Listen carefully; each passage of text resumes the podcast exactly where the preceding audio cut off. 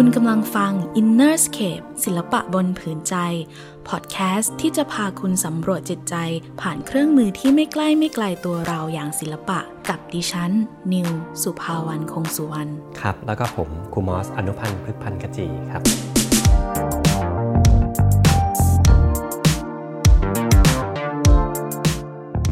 เราเรียนศิลปะกันมาตั้งแต่เด็กจนโตเลยนะคะ แต่ว่า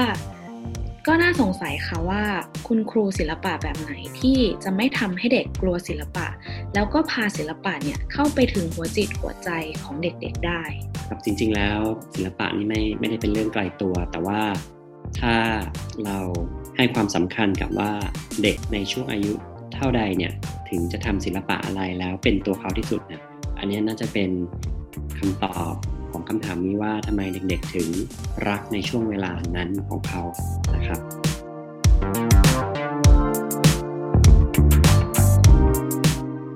สวัสดีคุณผู้ฟังทุกท่านแล้วก็สวัสดีครูมอสค่ะ สวัสดีครับก็กลับมาพบกันอีกแล้วใช่ไหมครับ เพราะว่าเราก็ห่างหายไปเล็กน้อย แต่เราก็กลับมานะครับ Innerscape ศิลปะบนผืนใจยังอยู่กับทุกคนนะคะ แล้วก็วันนี้หัวข้อของเราค่ะ อยากจะเริ่มจากชวนทุกคนลองจินตนาการไปด้วยกันว่าสมัยเด็กๆ ตอนที่เราเรียนศิลปะเนี่ย เรามีความรู้สึกยังไงกับวิชานี้ เพราะจริงๆ แล้วก็ถือว่าเป็นวิชาที่มีตั้งแต่อนุบาลยันโตเลยนะคะ แล้วก็น่าแปลกค่ะคุณมอที่แม้กระทั่งเราเป็นเด็กๆ เนี่ย มันก็จะมีวิชาที่เรารอที่จะเรียนแล้วก็ไม่รอที่จะเรียน ซึ่งสำหรับนี่เป็นเรื่องจริง ๆ เลยนะคะว่ากับหลาย ๆ คนเนี่ยก็อาจจะรู้สึกเกรงรู้สึกกลัวกับวิชาศิลปะ นิวก็เลยอยากจะมาถามคุณมอสในฐานะที่คุณมอสก็ทำงานกับศิลปะแล้วก็อยู่กับเด็กๆด้วยค่ะ เป็นคุณครูด้วยว่ามันมีปัจจัยอะไรบ้างคะที่จะทำให้เด็กรู้สึกไม่ชอบหรือว่ากลัววิชานี้ ครับจริง ๆมันก็ มันก็คงถ้าเดินไปรอบๆกับคำถามเนี้ยมันก็คงมีหลาย ๆคำตอบด้วยเหมือนกันเอ่ออย่างประการแรกเราเราก็จะต้องพูดว่าก่อนที่เด็กจะไปโรงเรียนนะครับหรือว่าไปอนุบาลที่ไหนสักแห่งหนึ่งเนี่ยศิลปะมันน่าจะเกิดขึ้นในบ้าน ในความเข้าใจก็คือว่าเด็กประมาณขวบปลายปลายแล้วเนี่ย เราเริ่มวาดรูปแล้ว เพราะฉะนั้นเนี่ยประสบการณ์มันน่าจะเริ่มในบ้านเป็นส่วนหนึ่งเป็นส่วนหลักเลยแหละ ทีนี้พอมันเริ่มในบ้านเนี่ยเอ่อคุณพ่อคุณแม่ คุณปู่คุณย่าคุณตาคุณยายเนี่ย เราให้พื้นที่ อันนี้เราจะพูดเสมอเลยว่า เราให้พื้นที่กับการวาดนั้นอย่างไร ถ้าหากว่าเราตั้งเรียกว่าตั้งรับนะกันหรือว่าเตรียมความพร้อมว่าเนี่ยเรามีเด็กคนหนึ่งในบ้านนะเราควรจะมีอะไรบ้างตั้งแต่แรกนะครับ ก็เราก็จะมีอุปกรณ์เราเออกระดาษนะครับ มีสีที่เรารู้สึกว่าเออมันเปื้อนได้แหละ สีแบบเนี้ยในบ้าน ฉะนั้นเนี่ยถ้าถ้าพ่อแม่หรือบ้านไหนเนี่ย เตรียมเตรียมงานนี้มาก่อน เราก็จะไม่มองศิลปะเนี่ยเป็นความสกปรกค่ะ อันนี้คือขั้นแรกก่อนเลยว่า เด็กจะไปไม่ได้รู้สึกช็อกจนเกินไปในการเข้าไปเรียนวิชาศิลปะถูกไหมคะค่ะแน่นอนที่สุดก็เหมือนกับ สมมุติถ้าเขาเริ่มต้นลากเส้นในบ้านเนี่ย เขาจะยังไม่ถูกห้าม ให้ ให้ไม่ลากไปกับกระดาษ นั้นกระดาษนี้หรือบนโต๊ะหรือหรือผนัง แต่การเตรียมตัวของของบ้านแต่ละบ้านที่มีเด็กเล็กขึ้นมาเนี่ย เด็กจะรู้สึกว่านี่คือพื้นที่ของเขาเลยเพราะพ่อแม่เอากระดาษมาให้อ้าวว่าตรงนี้ลูกอะไรเงี้ยนะครับแล้วจะไม่ได้มองว่าการที่เด็กไปเขียนผนังเนี่ยมันเป็นสิ่งที่ห้ามทำหรือทำไม่ได้หรือมีน้ำเสียงเชิงตำหนิหรือดุอันนี้จะต้องจะต้องเกิดขึ้นที่บ้านก่อนก่อนที่จะไปโรงเรียน เพราะฉะนั้นการการถูกห้ามหรือไม่ให้วาดเนี่ยมันน่าจะถูกมาจากที่บ้านได้ในในในในความเข้าใจของผม แต่ในทางกลับกันถ้าบ้านไหนส่งเสริม เช่นอ่าวาดเสร็จแล้วก็ไปเก็บตรงนี้เนี่ยหรือเก็บตรงนั้นเนี่ยมันก็จะเป็นจุดเริ่มที่เด็กก็จะรู้สึกว่าเป็นช่วงเวลาแห่งเสรีภาพอิสรภาพที่เขาได้ได้อยู่กับตัวเองค่ะอันนี้อันดับแรก พออันดับ ที่สองพอเราเด็กน้อยเนี่ยไปที่อนุบาลเนอร์เซอรี่อะไรก็ตามนะในช่วงเล็กๆเลยค่ะการให้เด็กได้ทำศิลปะเนี่ย ซึ่งคิดว่าในในรายการเราพูดไปหลายหลายหลายแง่มุมเหมือนกัน แต่แง่มุมก็คือว่าคุณครูในเนอร์เซอรี่หรือในอนุบาลหรือแม่ครูก็แล้วแต่นะครับ ถ้าเราเตรียมได้อย่างดีเนี่ย มันจะเป็นการที่เป็น หลายคนใช้คำว่ากิจกรรมศิลปะที่เด็กๆ เนี่ยรอคอยมีความสนุก มันไม่มันจะไม่มีไม่มีผิดไม่มีถูกถูกไหมเพราะว่าเด็กอนุบาลนี้เราเป็นการเตรียมเตรียมความพร้อมทั้งนั้นเลยไม่ว่าจะเป็นมือไม้ของเขา การการเรียบเรียงการทำงานของเขา เช่น เริ่มต้นจากไปหยิบตรงนี้ก่อน แล้วค่อยมาหยิบผู้กันหยิบสีแล้วก็สุดท้ายคืออ่าเก็บโต๊ะเป็นระเบียบเรียบร้อย มันเป็นการเหมือนกับ ถ้าเราพูดถึงมันก็เป็นเหมือนกับการ เตรียมงานในชีวิตของเขาด้วยเหมือนกันทั้งศิลปะเนี่ยมันจะมันน่าจะมีหน้าตาประมาณนี้ เพราะฉะนั้นคำถามที่สำคัญที่เราคุยกันในรายการวันนี้คือว่าเราควรจะวางตัวอย่างไรดี เพราะว่าครูอนุบาลหลาย ๆ คนก็อาจจะไม่ได้มีโอกาสได้เรียนศิลปะ หรืออย่างที่เราพูดประเด็นที่สำคัญก็คือว่า ผมพูดเสมอเลยว่าเราเราชอบแยกส่วน ว่าว่าเอาวิชาศิลปะออกจากระบบการผลิตครู ซึ่งจริง ๆ แล้วมันจะต้องเป็นเนื้อเดียวกันว่า ศิลปะกับเด็กอนุบาลหรือศิลปะสำหรับตัวครูเองเนี่ยเป็นยังไงเพราะครูรู้พอครูได้รับการเรียนรู้หรือหรือฝึกฝนมานิดหน่อยเนี่ย ครูจะไม่ครูจะไม่กลัวเลย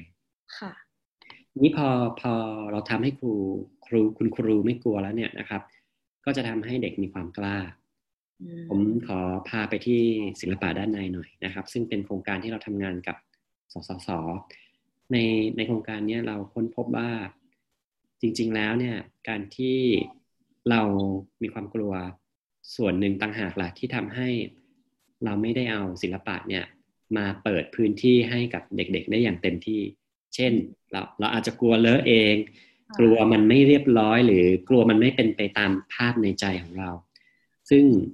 สิ่งที่สำคัญตอนนี้ที่อยากจะพูดก็คือว่า ใครที่เป็นคุณคุณครูเด็กเล็กเนี่ยนะครับ จะต้องหาโอกาสที่จะได้ได้ทำงานศิลปะกับข้างในตัวเองก่อน เพื่อที่จะสัมผัสให้ได้ว่าศิลปะเนี่ยได้ให้อะไรกับตัวของเรา อันนี้เป็นเป็นก้าวที่สำคัญเลยนะ ก่อนที่จะบอกว่าเราจะไปสอนเด็กอนุบาล จะเราจะสอนศิลปะในเด็กอนุบาลอย่างไร มันต้องถอนมาอีกหนึ่งขั้นตอนก็คือว่า คุณครูจะต้องได้ทำงานกับตัวเอง ซึ่งอันนี้คือสิ่งที่ผมมองผมยังมองว่ามันหายไปอยู่ในระบบผลิต คือเราข้ามไปที่สอนสอนอย่างไรเลย หรือสอนอะไรดีนะก็ที่ที่พูดนี้เพราะว่า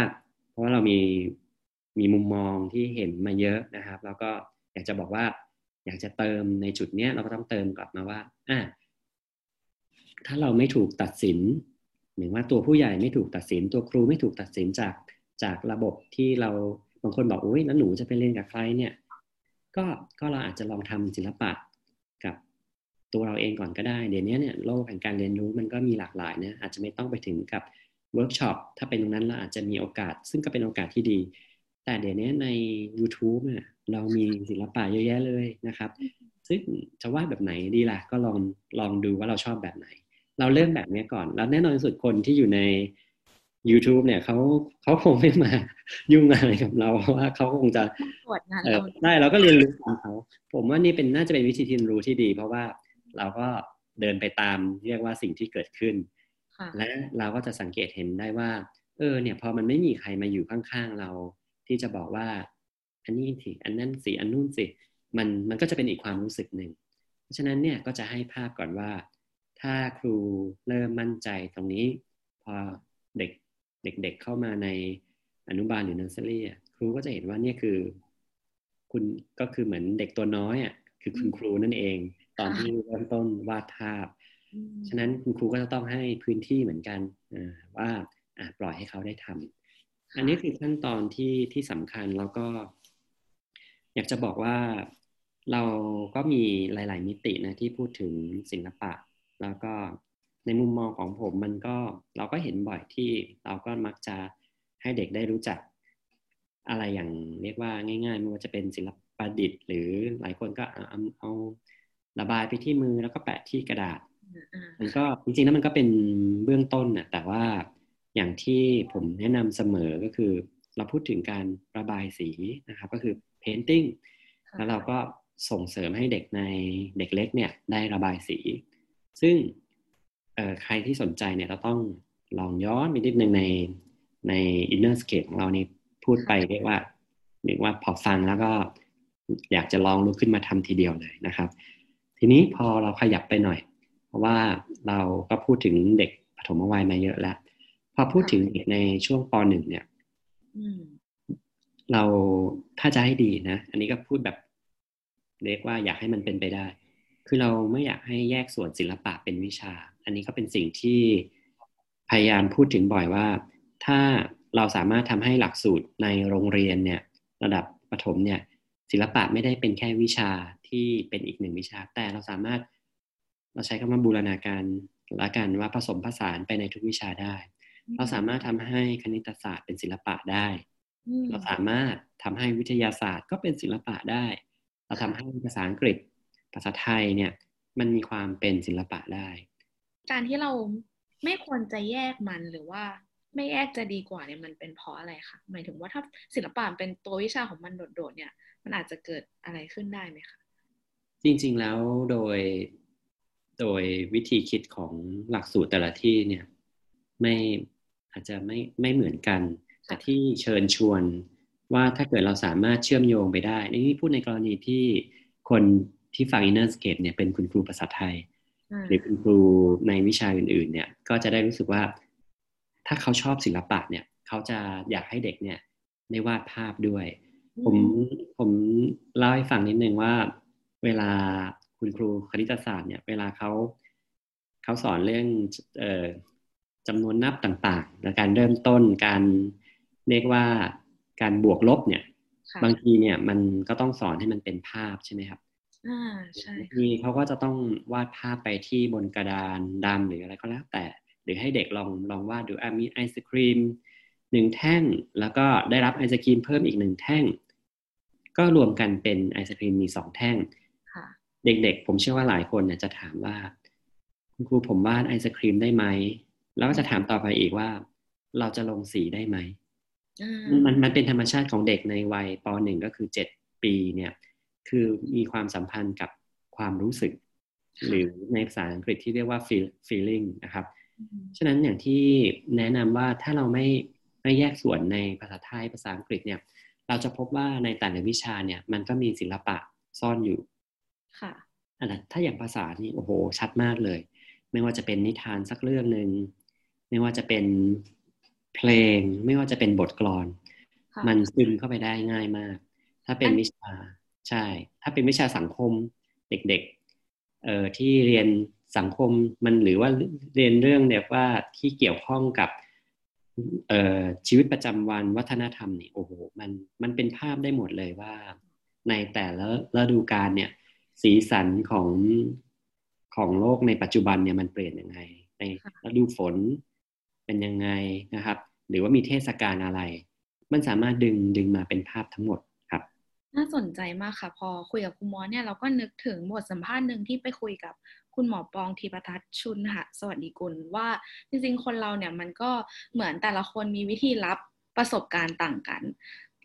นึกถึงเพื่อนบางคนที่เขาเรียนเลขกับเราแล้ว คุณครูเขียนบนกระดานยังไง ก็ไม่เข้าใจแต่ว่าเป็นอย่างที่คุณมอสบอกว่า พอเป็นไอติม แล้วพอมันเห็นเป็นภาพแล้วเนี่ย เพื่อนจะเข้าใจได้ง่ายกว่ามาก ๆ คือบางที การที่ศิลปะมันเข้ามามันทำให้เหมาะกับ หลาย ๆ คนที่เปิดรับประสบการณ์ด้วยภาพหรืออะไรแบบนี้ด้วยค่ะ น่าสนใจมากเลยค่ะคุณมอสครับ แล้วเราก็จะได้เห็นเลยว่าเด็กคนเนี้ยชอบกินเรียกว่าไอศครีมรสชาติอะไรนะบางคนอาจจะเป็นเชอร์เบตคนอาจจะเป็นช็อกโกแลตค่ะอ่าอย่างที่สำคัญก็คือว่าถ้าใครได้มีโอกาสได้ติดตามงานศิลปะด้านในจะพบว่าเราพูดถึงประสาทสัมผัสบ่อย ครับอืมและประสาทสัมผัสที่ที่สำคัญในช่วงเด็กในวัยเจ็ดถึงสิบสี่เนี่ยก็คือประสาทสัมผัสที่เกี่ยวข้องกับการ เรียกว่าเกี่ยวกับการรับรสต่างๆ ไม่ว่าตาเห็นจมูกได้กลิ่นค่ะนะครับหรือว่าลิ้นได้ได้รสชาติต่างๆ เพราะฉะนั้นเนี่ยมันเป็นเรื่องของความรู้สึกทั้งนั้นเลย แล้วก็แน่นอนสุดมันหนีเรื่องการสัมผัสของสี ไม่พ้นเลยเราจะทำให้สิ่งต่างๆของเด็กเนี่ย มันมีความเป็นเรียกว่าเชื่อมโยงกับธรรมชาติมากขึ้นค่ะเออผมเคยเห็นบ่อยเลย การท่องสุคูณของของเด็กไทยเนี่ยก็จะเป็นลักษณะหนึ่งนะมันก็จะเป็นวิธีการจำแบบหนึ่งผผมก็โตมาแบบนั้นค่ะแต่ถ้าในหลักสูตรหลายๆหลักสูตรเลยที่เป็นเรื่องของการท่องหลักสูตรเอ่อท่องสุขุนตามตามจังหวะเนี่ยมันก็จะมีการปรบมือแล้วก็ใช้เท้าเนี่ยลงลงน้ำหนักไปด้วย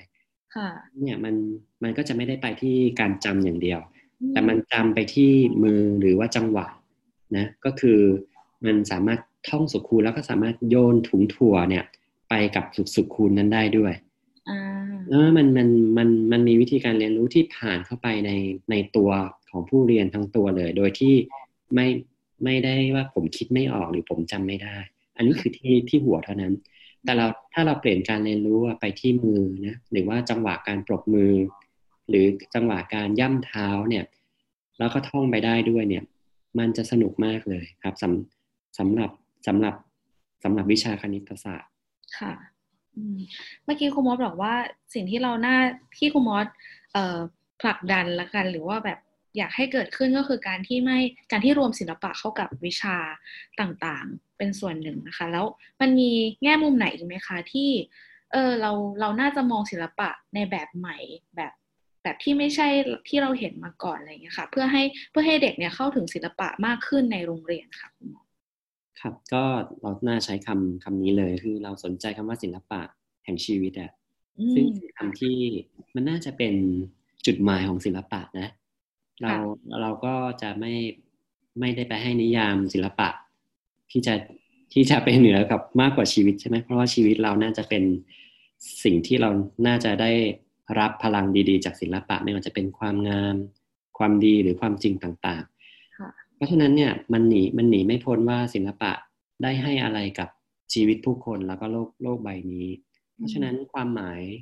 ที่ว่าทั้งหมดเนี่ยมันจึงเป็นความหมายที่คนรอบข้างของที่ทำงานด้านการเรียนรู้ทั้งหมดเนี่ยควรจะพาไป ดังนั้นเนี่ยถ้าเราพยายามไม่แยกส่วนเนี่ย ศิลปะจะไม่ได้กลายเป็นวิชาหลังห้องมคือหมายถึงว่า วิชาหลังห้องของหลาย ๆ อีกหลาย ๆ วิชาวิชาที่ไม่มีใครสนใจเลย เพราะว่าเออมองว่าอ๋อเพราะว่ามันเป็นวิชาที่เด็กได้ ได้รีแลกซ์ได้ไปคุยเสียงดัง ๆ แล้วก็ครูศิลปะก็รู้สึกยากลำบากมากเพราะว่าเหมือนกับทุกวิชาเนี่ยมันกดกดดัน แล้วก็พอถึงวิชาศิลปะเนี่ย ใครจะทำอะไรก็ได้เรามักจะเห็น ห้องศิลปะกระเจิงมากเลยค่ะก็มีคำถามนะว่า จริง ๆ แล้วผู้ใหญ่ก็เห็นทั้งหมดแต่แต่อาจจะไม่ได้ฉุกคิดเหมือนผมว่าทำไมมันถึงเกิดสิ่งเหล่านี้ขึ้นมาในโรงเรียนแล้วเรายังยังมองมันเฉยๆค่ะแต่ถ้าเกิดเราเชื่อมโยงให้ทุกวิชาเนี่ย มันมันมีส่วนผสมของการที่ การที่เราเรียนหนังสือมันเหมือนกับการหายใจเข้าไปอะ หายใจเข้าไปเรารับเนี่ยครูให้อยู่หน้าห้องเนี่ย เรารับ แต่ศิลปะมันเหมือนกับการหายใจออก เพราะฉะนั้นถ้าในสิบนาทีสุดท้ายสิบห้านาทีสุดท้าย ครูจะมีอะไรให้เด็กได้หายใจออกสักหน่อยไหม เพราะว่าสักหน่อยไหมขออภัยครับค่ะเพื่อให้เด็กเนี่ยเออรื่นรมกับสิ่งที่รับความรู้เข้าไป อันนี้มันจะเป็นมุมมองของของการเรียนรู้ แล้วก็มันน่าจะแทรกซึมนะว่ามันจะได้ไม่ต้อง ไปเกิดเจอที่ห้องศิลปะ ให้ครูศิลปะในกลุ่มกลุ่มขมับอยู่คนเดียวอะครับครับ พอครูมอสพูดมาแล้วมันเป็นอย่างนั้นจริง ๆ ด้วยค่ะ คือพออืมนิวนึกย้อนกลับไปเนี่ย เป็นแบบนั้นเป๊ะเลยมันเหมือนผมกับว่าสงสารเวลาศิลปะมากคือเวลาเล่นเล่นเหมือนเราก็จดจ้องเราใช้เราใช้ใช้หัวใช้ความคิดอย่างเดียวแล้วพอถึงวิชาศิลปะเนี่ย มันเหมือนกับว่ามันเป็น ความปลดปล่อยเหมือนกันนะคะ เพราะว่าร่างกายเราได้ขยับมือไม้เราได้สัมผัสอะไรบางอย่างด้วยอะไรอย่างเงี้ยค่ะ อืม จริงๆเราดีค่ะเราสนใจเรื่องนี้ครับนิวเพราะว่าเรามีโอกาสได้เข้าไปเข้าไปเชื่อมโยงสิ่งเหล่านี้เป็นตัวอย่างพูดง่ายว่าเอ่อก็เข้าไปเหมือนนั่งนั่ง observe นั่งสังเกตวิธีการสอนของเรียกว่าโรงโรงเรียนหลาย ๆ โรงเรียนเหมือนกัน แล้วก็ได้แนะนำว่าจริง ๆ แล้วเนี่ย สมมุติถ้าเป็นวิชาภาษาไทยเนี่ยคำว่าศิลปะมันน่าจะเป็นศิลปะอะไรที่แทรกเข้าไปได้ เช่นในเรื่องจังหวะใช่ไหมครับ หรือว่าบทกลอนอะไรอย่างเงี้ยมันมันเชื่อมตรงนั้นเลยคำว่าศิลปะมันจึงมีความหมายที่ไม่ไม่ได้พูดถึงการวาดภาพ แต่มันมีอู้เยอะเลยที่ที่เท่าที่คุณครูจะนึกถึงมันได้ อย่างเช่น ถ้ามันมีนิทานสักเรื่องหนึ่งก่อนที่จะเริ่มต้น เด็กก็จะฟังครูเลยนะ แต่ว่าถ้าเกิดเรา ไม่อยากจะเป็นผู้เล่าเนี่ย มันก็จะไประบบเก่าคือ เราก็จะอาศัยที่ให้เปิดเรียกว่า YouTube เป็นเพลงหรือเปิดเทป เราก็เลยบอกว่ามันมันไม่มีพลัง เพราะว่าคุณครูนั้นตั้งหากแหละคือพลังของเด็ก ผมเคยให้คุณครูท่านหนึ่งนะตอนนั้นเขาสอนวิทยาศาสตร์เป็นภาษาอังกฤษนะครับ ในระดับชั้นปหนึ่งก็สอนเรื่องโลกนะแล้วก็ดวงจันทร์จำได้ว่าคุณครูเปิด เปิดเพลงให้เด็กๆร้องจาก YouTube ซึ่งมันก็ไม่ไม่แปลกหรอก เพราะว่าบางทีก็อาจจะยังนึกไม่ถึง แต่ผมก็เลยบอกว่า เดี๋ยวขออีกครั้งหนึ่งเดี๋ยวจะจะจะขอมาแอบดูอีกครั้งหนึ่งกับสอนอีกห้องหนึ่งเนี่ยในระดับชั้นเดียวกัน คุณครูร้องเพลงนี้แหละ แต่ว่าร้องเอง พอคุณครูเขาสอนเสร็จนะคุณครูเขาเข้ามาขอบคุณ สิ่งที่ได้แนะนำไปว่ามันโอ้มันคนละพลังเลย และเขาเองมันบางทีมันไม่ได้ฉุกคิดอะว่า ว่ามันแตกต่างมาก เพราะว่าการที่คุณครูพยายามทำบทเรียนออกมาจากตัวเองนะครับนั่นก็คือสิ่งที่พิเศษ มันจะกลับไปที่จุดตั้งต้นที่เราคุยตอนต้นชั่วโมงครับ เพราะว่าเรากลัว คือประเด็นสำคัญตอนตอนนี้เท่าที่ผมจะสรุปได้ในช่วงท้ายเนี่ยครับว่าเราเรายังขาดระบบเชื่อมโยงของ กิจกรรมศิลปะ หรือความหมายของศิลปะเข้ากับระบบผลิตครู ซึ่งอันนี้เป็นสิ่งที่ผมพยายามทำทำงานในภาพใหญ่ด้วย แล้วก็ลงรายละเอียดด้วยว่า เราจะต้องทำให้คุณครูเนี่ยพาศิลปะออกมาอย่างเป็นธรรมชาติที่สุด โดยที่มองมันเป็นสิ่งที่เขาสามารถลุกลุกขึ้นมาทำได้ ไม่เช่นนั้นเนี่ยเขาจะหยิบยืมศิลปะจากสิ่งต่างๆ ที่ออกจากนอกตัวเขา เช่น สมุดแบบหัดระบายสี เทป หรือว่าอะไรที่มันสำเร็จรูป ซึ่งมันไม่ใช่สำหรับสิ่งที่เรากำลังกำลังพูดกันอยู่ว่าศิลปะต้องมาจากตัวครู แล้วนั่นถึงจะส่งพลังมาถึงตัวเด็ก ค่ะ น่าสนใจมากค่ะ งั้นนิวขอถามทิ้งท้ายไว้สำหรับคุณผู้ฟังที่อาจจะเป็นคุณครูหรือว่าอยู่ใกล้ชิดกับเด็ก แล้วก็อาจจะเริ่มเห็นปัญหาในเส้นเดียวกัน แล้วก็อยากจะใช้ศิลปะเหลือเกินค่ะ ในฐานะที่ ครูมอสเป็นคุณครูแล้วก็เป็นศิลปะ เป็นนักศิลปะด้วย ครูมอสว่าเราจะเริ่มต้นจากการมองศิลปะยังไงดีคะจากที่ธรรมดาเนี่ยคุณครูอาจจะมองศิลปะเป็นวิชาหนึ่งแต่ เรามอบฐานะใหม่ให้มันว่าอะไรดีคะครูมอสก็มันต้องมีพื้นที่นะสำหรับการที่เราจะปรับมุมมองหรือว่าทัศนคติบางอย่างที่มันมันลงลึก เพราะว่าโดยประสบการณ์เนี่ย ถึงแม้ใครที่กำลังฟังที่พวกเราสองคนเนี่ยพูดคุยกันเนี่ย มันจะเกิดอินสปิเรชันดีๆ แต่พอเอาเข้าจริง ๆ แล้วพอฟีพอกระดาษ หรือว่าผู้การที่อยู่ในมือหรือปากกาที่อยู่ในมือ มันก็ยังมีความกลัวอยู่ เพราะฉะนั้นเนี่ย วันหนึ่งนะ ถ้าเป็นไปได้รายรายการของเราเนี่ย อาจจะอาจจะทำอะไรที่มันเรียกว่าเป็นก้าวต่อไปของ inner scape ด้วย คืออาจจะในตอนนี้อาจจะอาจจะทำให้หลาย ๆ คนเนี่ยลุกขึ้นมารู้สึกว่าอยากรู้แล้ว เราอาจจะถ้ามีโอกาสที่เราจะได้เจอกันในครั้งต่อไปหรือลงในรายละเอียดเนี่ย เราอาจจะเริ่มต้นในสิ่งที่ง่าย ๆ แต่ว่าอย่างที่ผมได้บอกไปต้นชั่วโมงว่า เราอยากเราอยาก ถ้าเราอยากจะลงมือทำเองเนี่ยสิ่งที่ช่วยอันดับแรกก็คือว่า เราอาจจะหาใน YouTube ก่อนว่า ใครที่สอนเราสอนเป็นขั้นตอนแล้วเราแล้วเราลองทำดูนั่นก็เป็นจุดจุดเริ่มต้นแรก แน่นอนที่สุดว่าจะไม่มีใครมาเพ่งเล็งหรอกว่าสิ่งที่เราทำเนี่ยมันมันยังไงเพราะเราถูก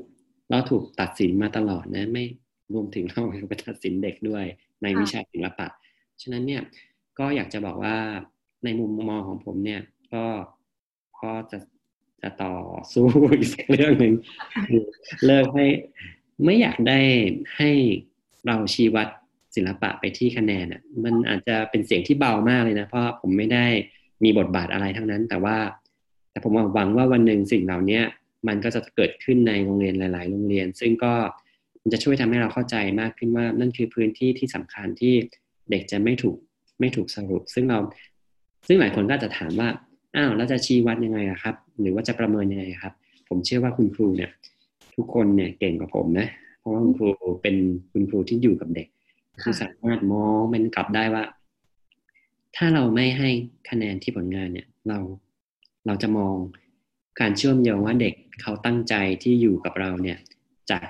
จากมุมจากมุมไหนได้บ้าง เช่นเขาเข้ามาในห้องเนี่ยเขามีความตั้งใจที่จะอยู่กับเราเขามีการที่สนสนใจใครรู้ มีการกระตือรือร้นสิ่งเหล่านี้ต่างหากล่ะที่เรากำลังจะต้องใช้อีกสายตาหนึ่งมองถูกไหม แต่ถ้าเราโอ้สุดท้ายเลย ให้คุณแม่วาดแล้วเราก็ใส่เลยเก้าเต็มสิบมันไม่มีประโยชน์เลยนะ เพราะเด็กหลายคนผมกล้าท้าเลยนะ ก็คือผู้ปกครองหรือมีคนที่นั่งทำให้ เพราะว่าเราต้องการคะแนนใช่ไหมสำหรับวิชาศิลปะ ค่ะ น่าสนใจมากนะคะ วันนี้ครูมอสได้พาเราไปเห็นจริง ๆ แล้วเหมือนกับว่า มันก็เป็นสิ่งที่เราอาจจะเห็นกันมาตลอดอยู่แล้ว แต่ว่าไม่เคยคลี่คลายออกมาว่ามันเป็นอะไรบ้างนะคะ สิ่งที่น่าสนใจมากๆเลยก็คือว่าบางทีครูเองเนี่ยแหละค่ะ อาจจะกลัวศิลปะ แล้วก็ไม่ได้ใกล้ชิดกับศิลปะ จนมันก็เป็นการส่งต่อแล้วก็ทำให้เด็กๆเนี่ยไม่ได้สัมผัสกับทั้งครูและศิลปะไปด้วยนะคะ แล้วก็อย่างที่บอกค่ะว่า ถ้าศิลปะมันไม่ได้อยู่แค่ในคลาสศิลปะ แต่ว่าอยู่ในชีวิตในจิตใจในวิชาอื่นๆ อยู่รอบตัวเด็กนะคะ มันก็คงน่าสนใจไม่น้อยเลยค่ะ วันนี้เราสองคนก็ขอทิ้งท้ายไว้เท่านี้ ตอนหน้าจะมีอะไรมาให้เราพูดคุยถกเถียง แล้วก็ชวนทุกคนติดตามอีก อย่าลืมติดตาม Inner Scape ได้ทางดิวันโอวันเบลนะคะ สวัสดีค่ะ สวัสดีครับ